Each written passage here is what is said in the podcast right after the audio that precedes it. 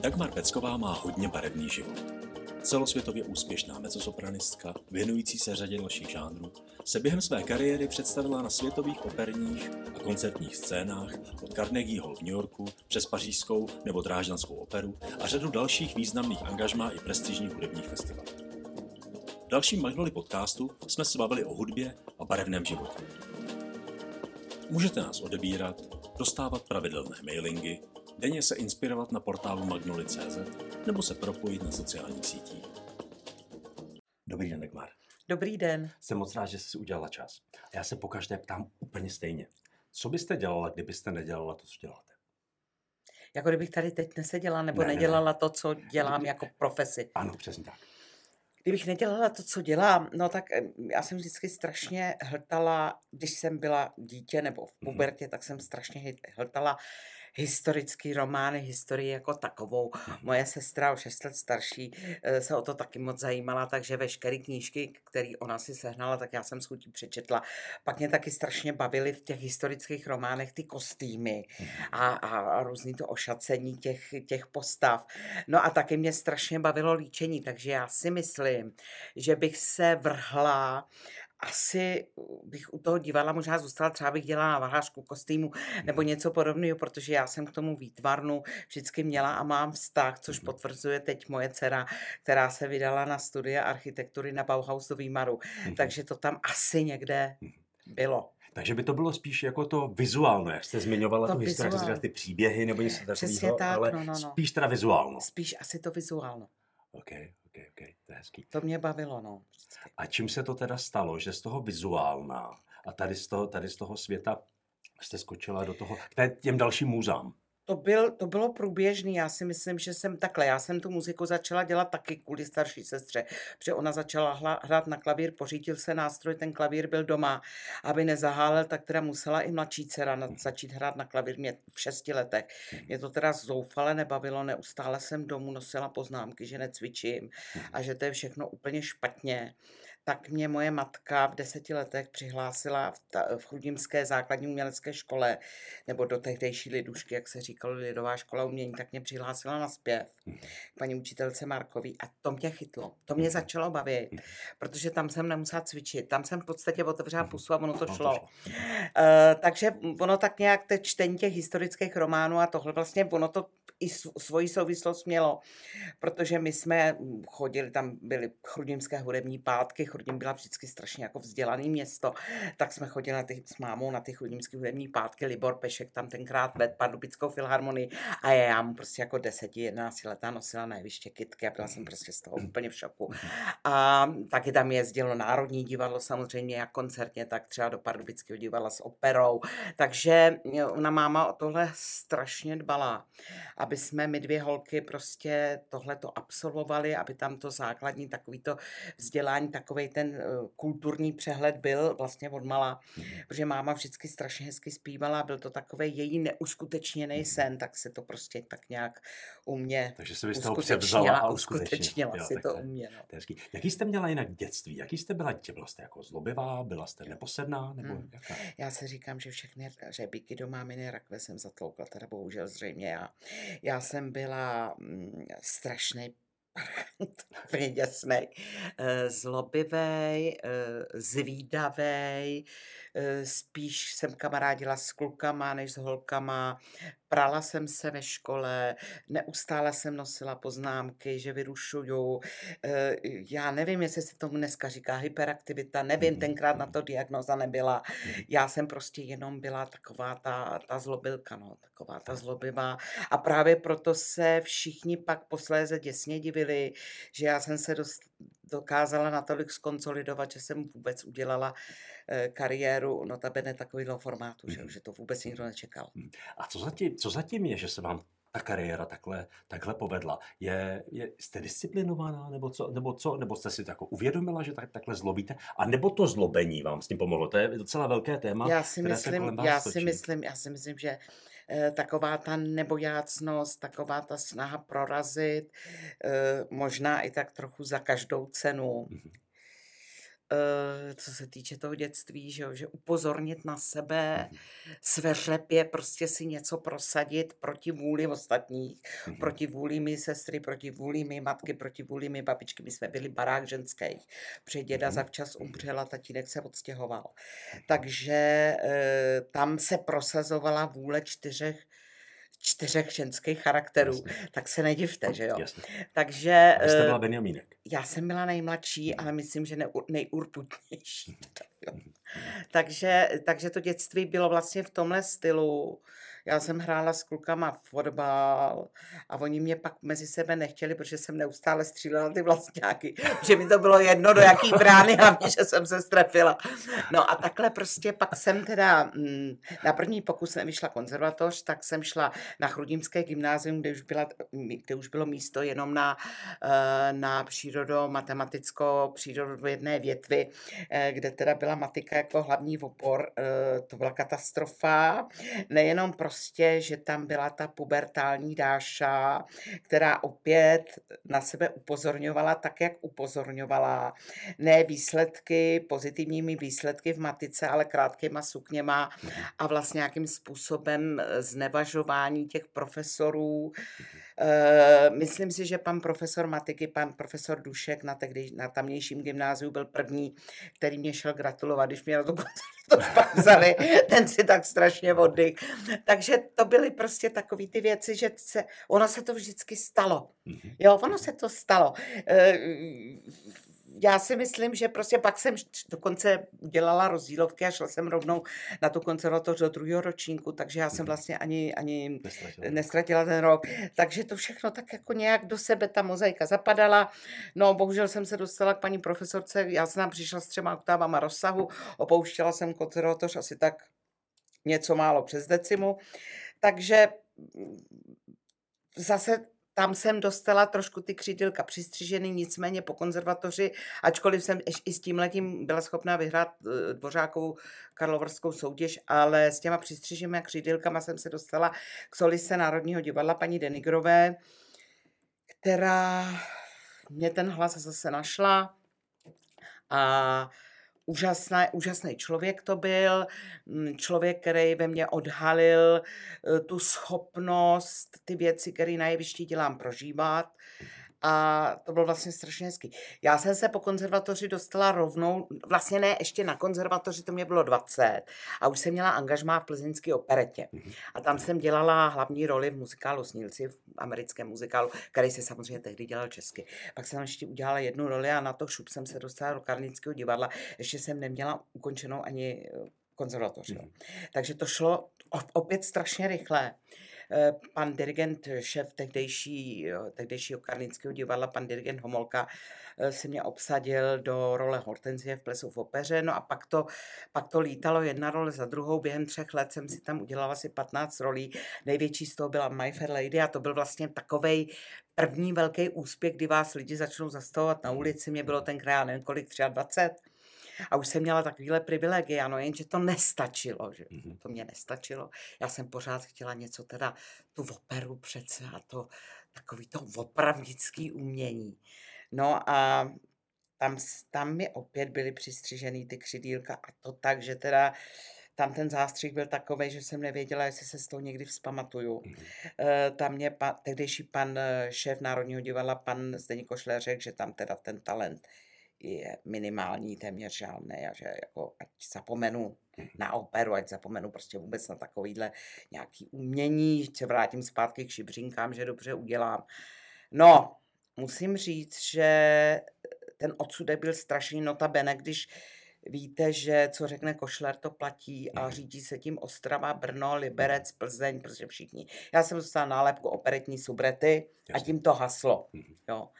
Takže my jsme měli potom nějaký koncert, zase byla náhoda, jo.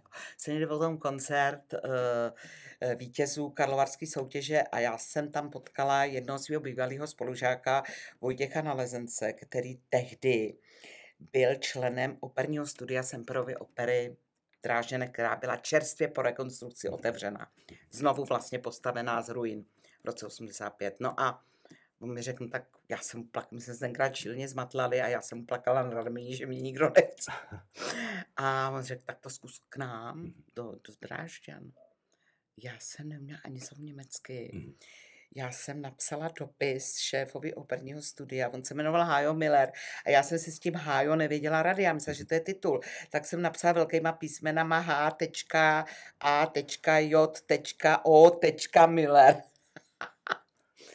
A on ten dopis došel a oni mě opravdu pozvali na to Mhm. předspívání. Jo. A tam prostě byl chlap, který měl skoro dva metry a já s těma svýma sotva 160 cm.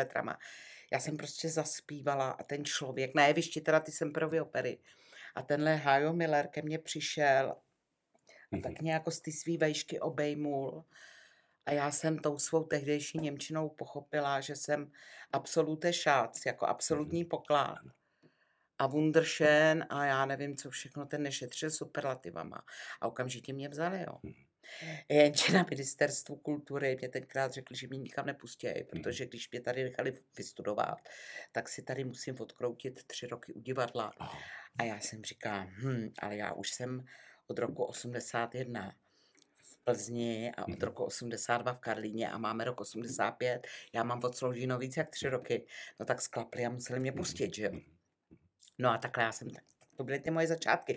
Takže ono to bylo eh, sice taková vždycky velká držka a vždycky, když mě teda někdo přis- přistřih ty křidílka, tak eh, oni zase narostli. Eh, Jedna věc, o tom strašně furt často mluvím, mluvíte. co? Ne, ne, ne, ne, ne, ne, to je v pořádku, tady, kvůli tomu jste tady.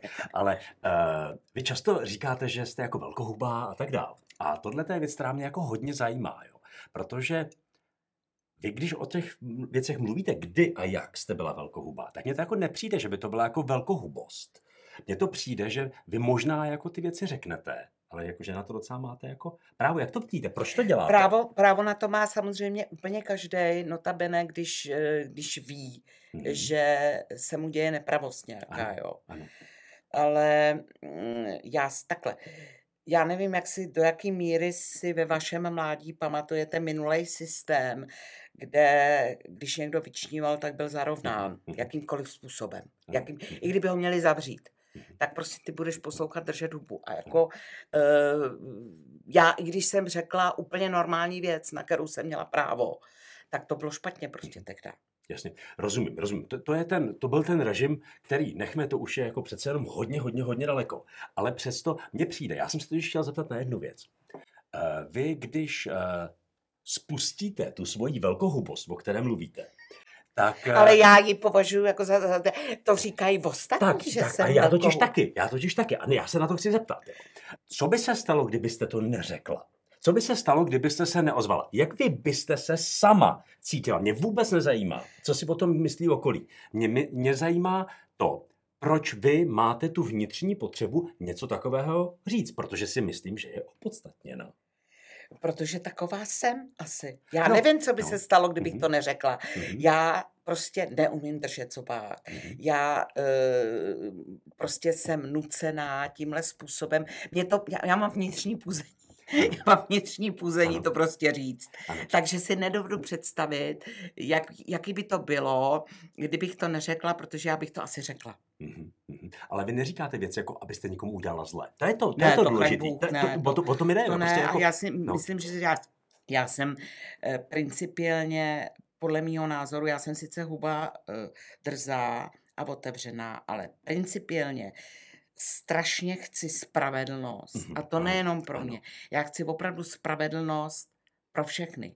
Ať každý má, co si zaslouží, ať každý má, co si odpracoval. Já chraň Bůh, že bych někomu chtěla svou vel- velkohubostí Ano. ubližovat. To opravdu ne. Já akorát řeknu, co si myslím a nejenom vůči mně. Já jsem si totiž, to, to, tohle to jsem dou, já jsem si to myslel, že to takhle bude, Jo, protože jo. já znám, a teďka se dostávám k druhému tématu, který, který jsem tady v tom chtěl probrat.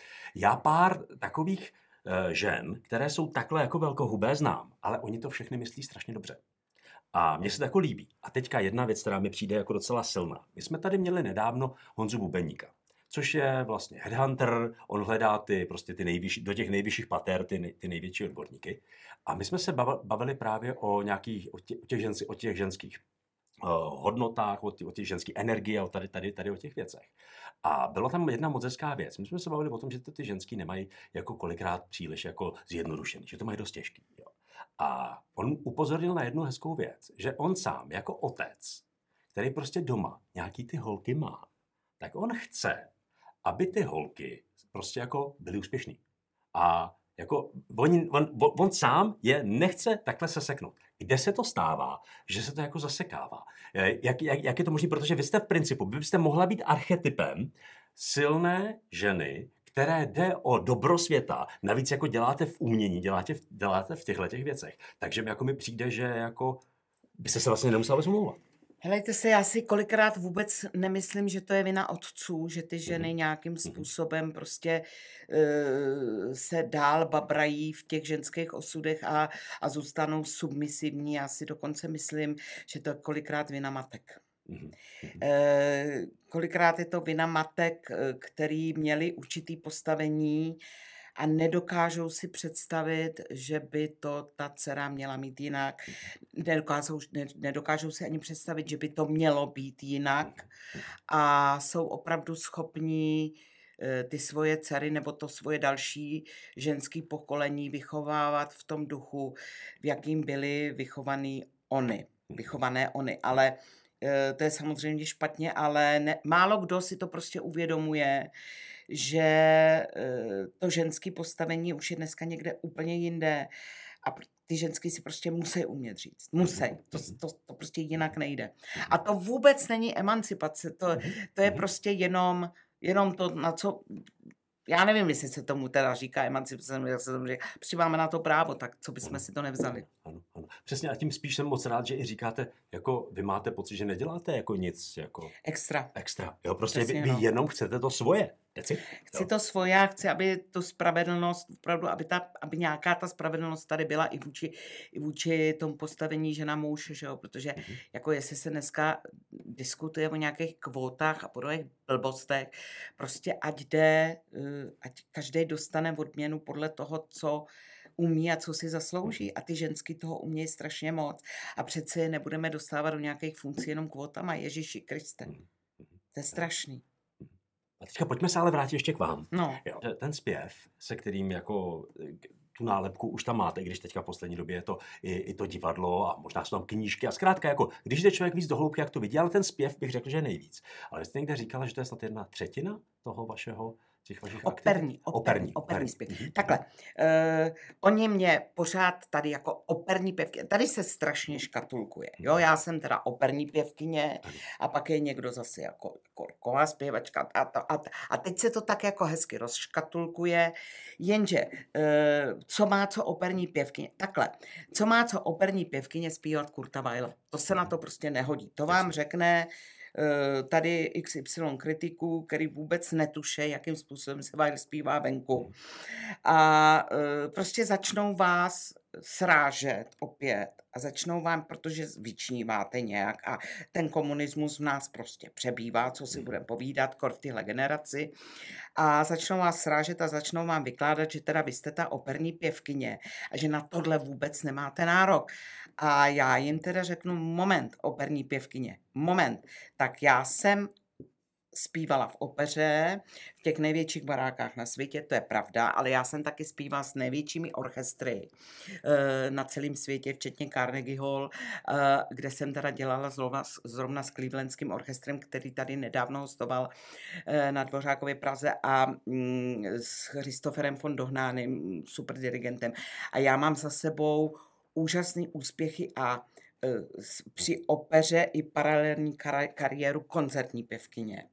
A když zabrousíme ještě dál, tak je tam uh, lídr Abende, koncertní pěvkyně uh, recitálů, recitálová pěvkyně. Takže když vezmeme tyhle ty tři obory. Teď, co je Weil?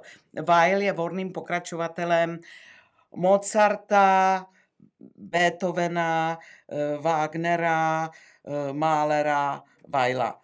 Takhle to tam jde v ty německé linii, jo. Co se týče vývoje písně. Takže já nevím, co tyhle lidi, protože to zpíval Kopecký, Mají proti tomu, že to zpívá Pecková. Prostě oni vědí úplný kulový s odpuštěním.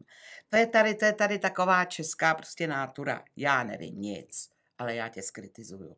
Tak, takhle jsem to myslela. Třetina toho celkového mýho působení v ty pěvecké kariéře bylo to operní zpívání. Čili když mě někdo řekne o mě nebo mě označí jako operní pěvkyni, tak já řeknu, to je málo. Mhm.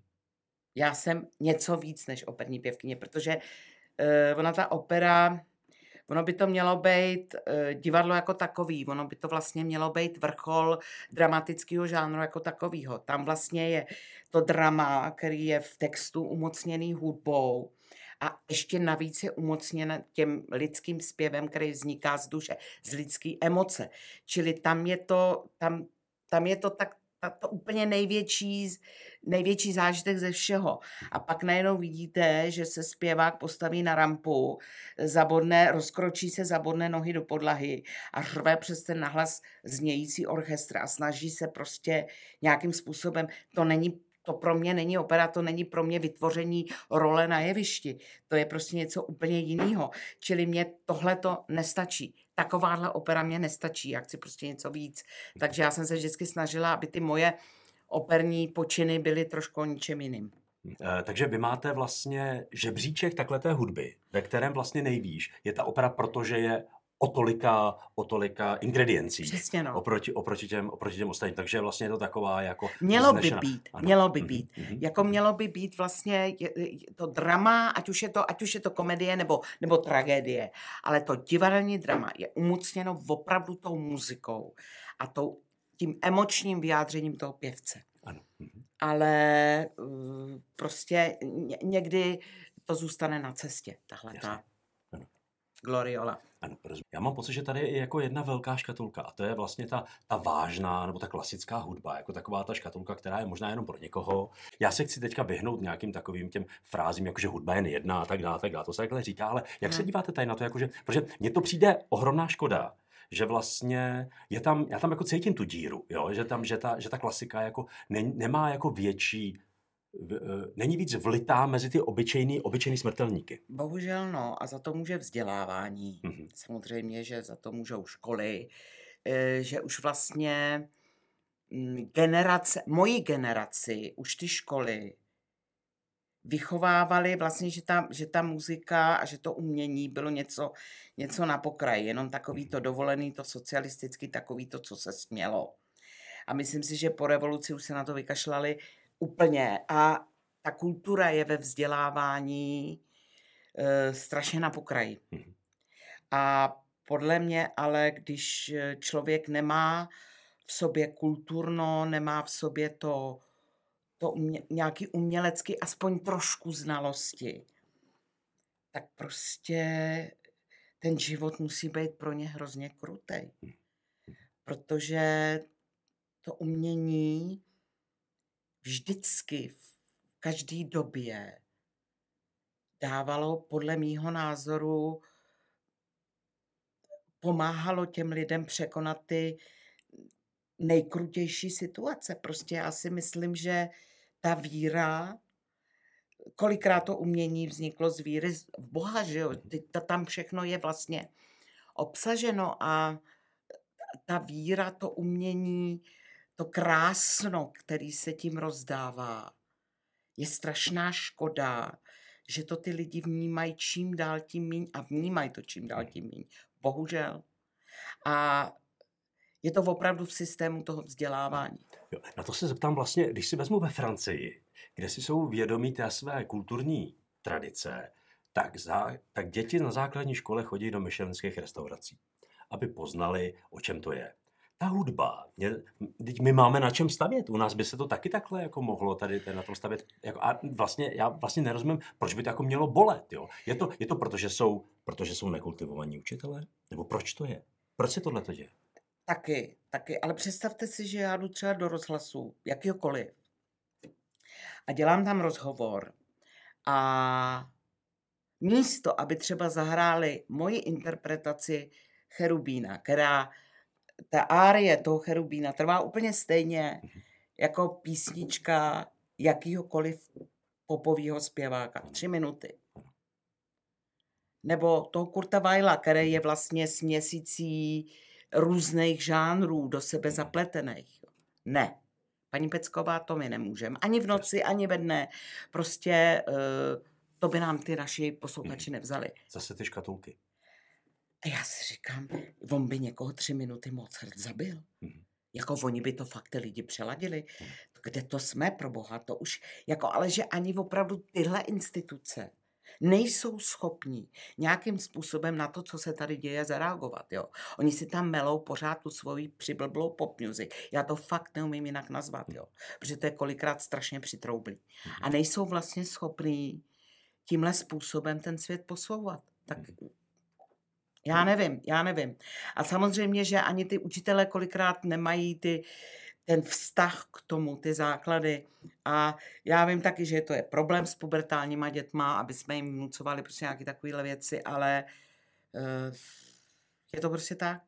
Helejte se, já mám doma dvě děti, oba dva mm, vlastně tatínek, maminka, muzikanti a taky se k tomu hledala cesta složitě. Můj syn eh, řek, napsal ve čtvrtý třídě v písemce, uh, opera je koncert, kde nějaká paní hrozně vysoko zpívá. Jo, takže jaký představy o tom měly moje vlastní děti. Ale vím, že prostě, dejme tomu dcera, tak ten syn ten to bral eh, od začátku, že mami, maminka prostě dělá tohle a za to bychom se měli stydět, takže on to tak zásadně jako před sebou takhle tlačil a možná teď už to trošku polévuje, že ví, že se za maminku stydět nemusí, tak si občas i něco poslechne.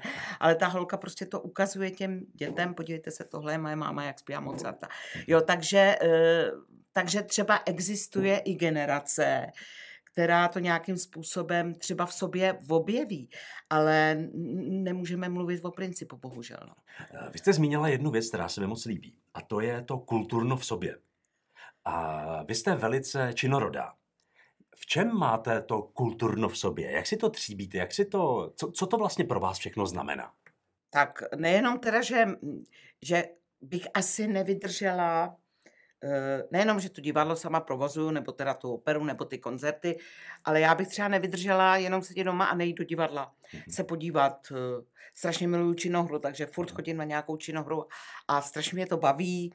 Samozřejmě, že chodím na kolegy, na koncerty, chodím do divadla, protože vždycky, když čtu nějaký kritický stěr na něco, tak řeknu, to se mi bude líbit, tam budu a mhm. mám pravdu, mhm. že vždycky většinou si myslím úplně pravý opak, než to, co se píše v těch novinách.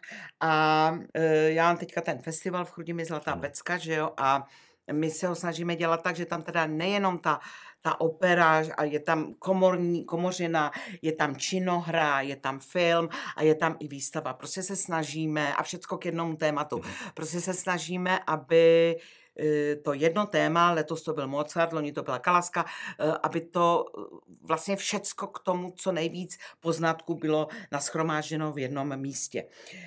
Takže proto se o to taky musím zajímat, protože já furt musím sbírat na ten festival do Chrudimi prostě poznatky a, a, a věci, které se tam tak budou, pak budou to. Samozřejmě, že kulturnost spočívá, vy už jste to tady zmínil, já neříkám, že teda chodím do Michelinských restaurací, ale miluju dobrý jídlo, miluju nápaditý jídlo, miluju jídlo z celého světa, který se taky sama snažím uvařit.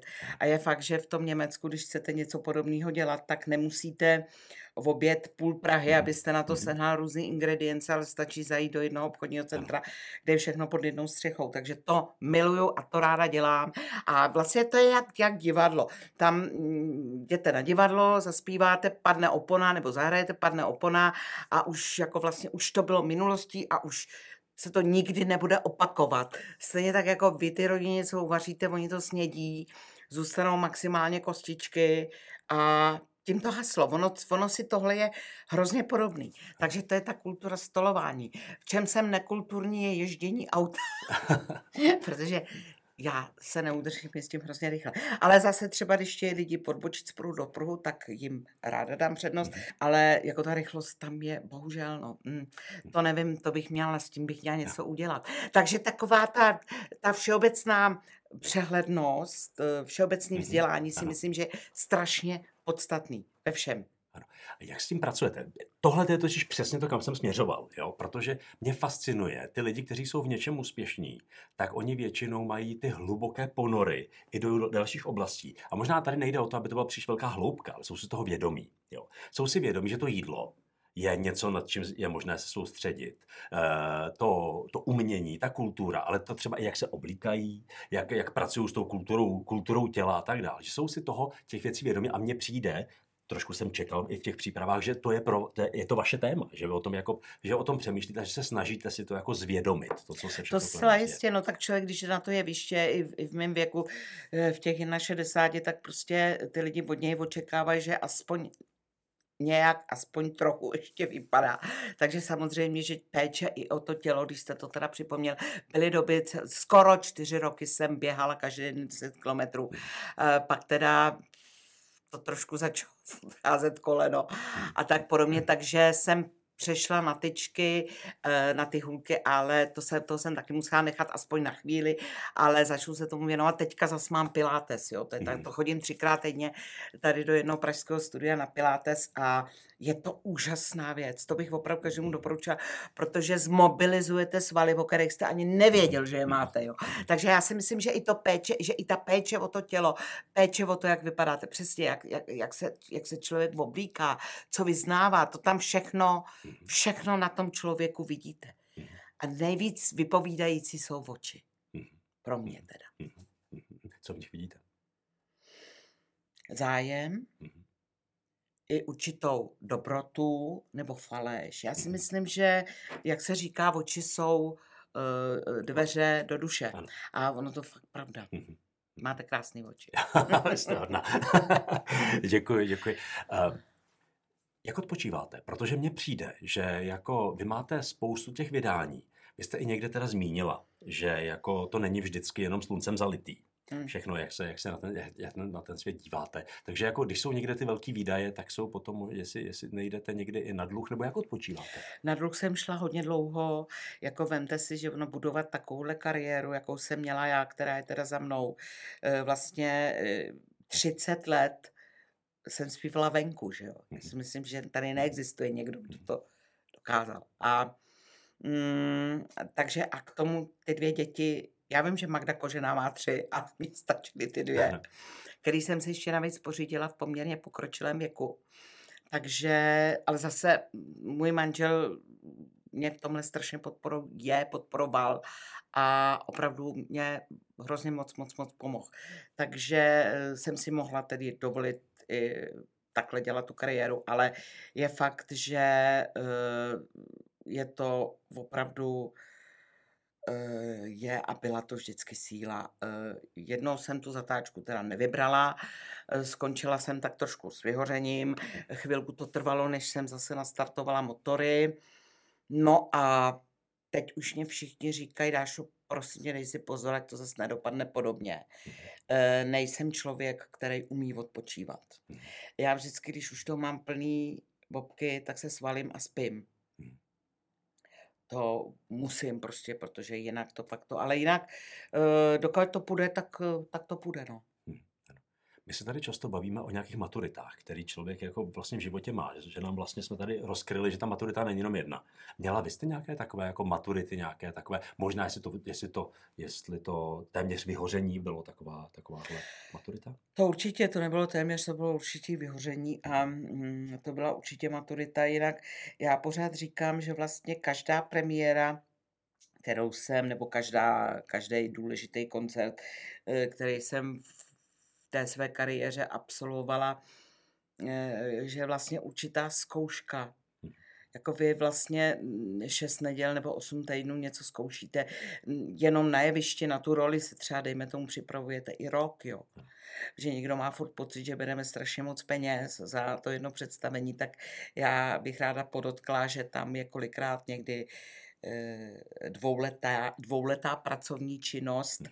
kde naopak my musíme investovat do profesorů zpěvu, do korepetitorů, eh, do, dejme tomu, do hodin herectví, výslovnosti, protože, jak říkám, já jsem zpívala snad eh, pěti, šesti jazyky, že jo. Mhm. Takže tam je ta investice, která nám se možná někdy to ještě není zaručený, vrátí v podobě té gáže.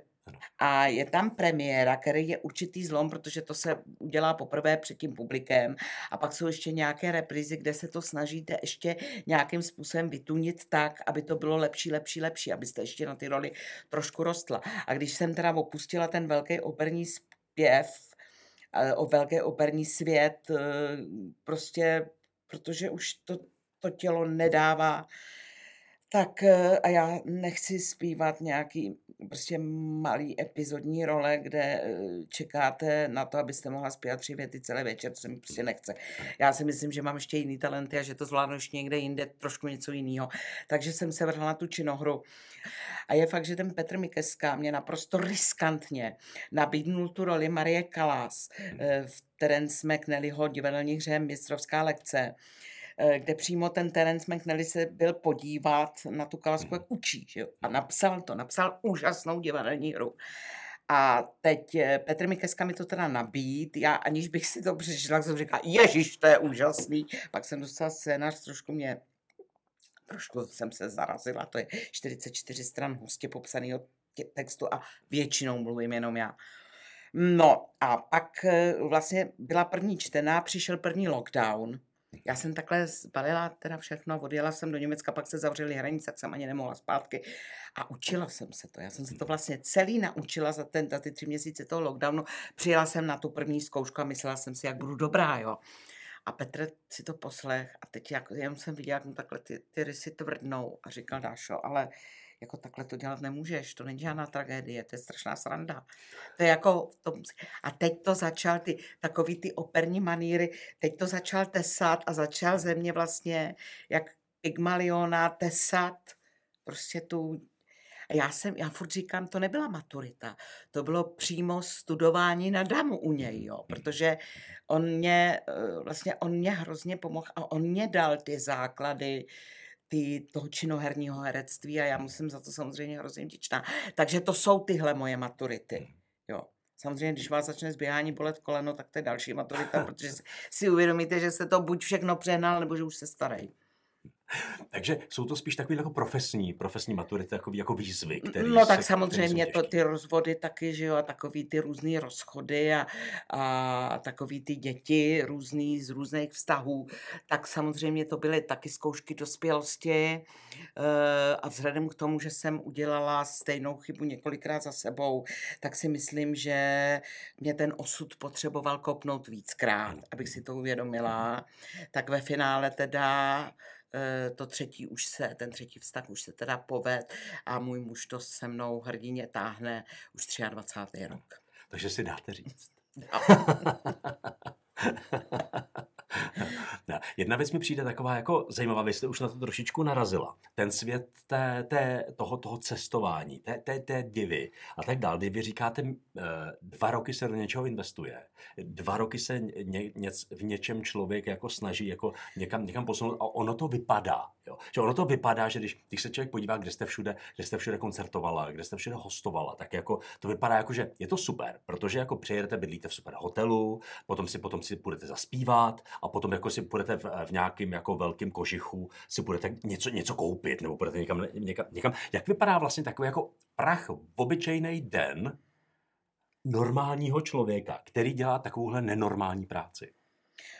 Musíte si uvědomit, že v době, kdy já už dělám tu roli, na kterou jsem pracovala před rokem, a zkouším ji, pracuji na další, roku, na další roli, která mhm má být třeba za rok nebo za dva. Jo. Tak teď už takhle ten kalendář nasekaný nemám, ale dřív to tak bylo.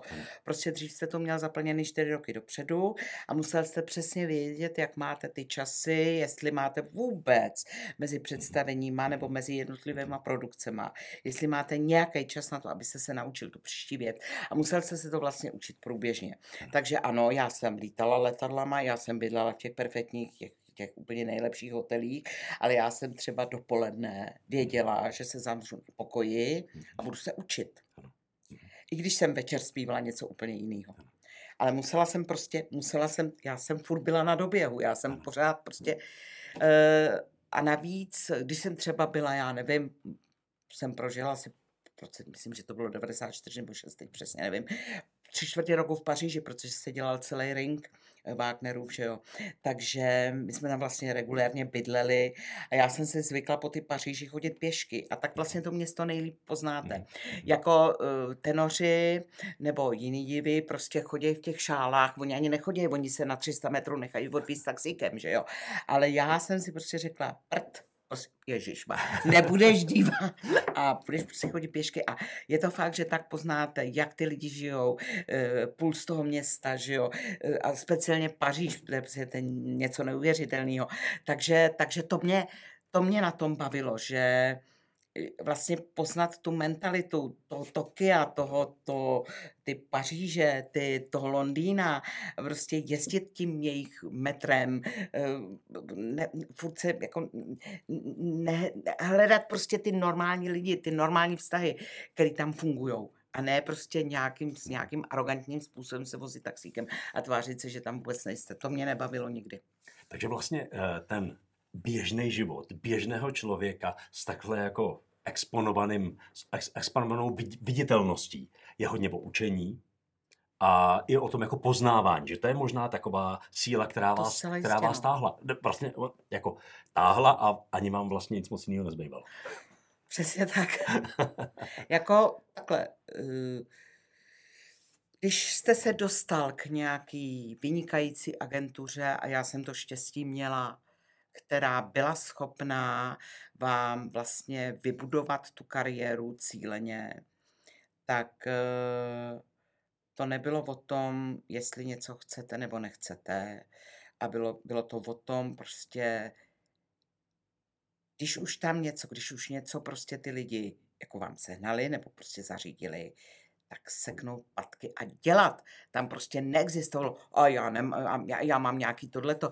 Prostě vzal jste si prášky a na to jeviště jste šel, protože jinak za těma dveřma čeká sto dalších.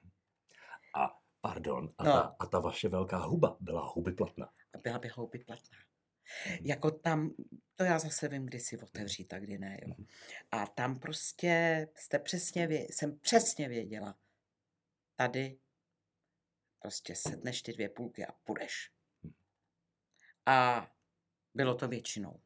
Hm. Jo, já si pamatuju přesně tu dobu, my jsme dělali z Ruth Berghaus uh, Vajlova sláva, Vajlovu slávu a pát města Mahagony ve Stuttgartu a já hrozný strach z vejšek, nebo vždycky jsem měla, jo. Mě eh, třeba kamarádi vysadili na strom a nechali mě tam a čekali, až slezu jako malý dítě.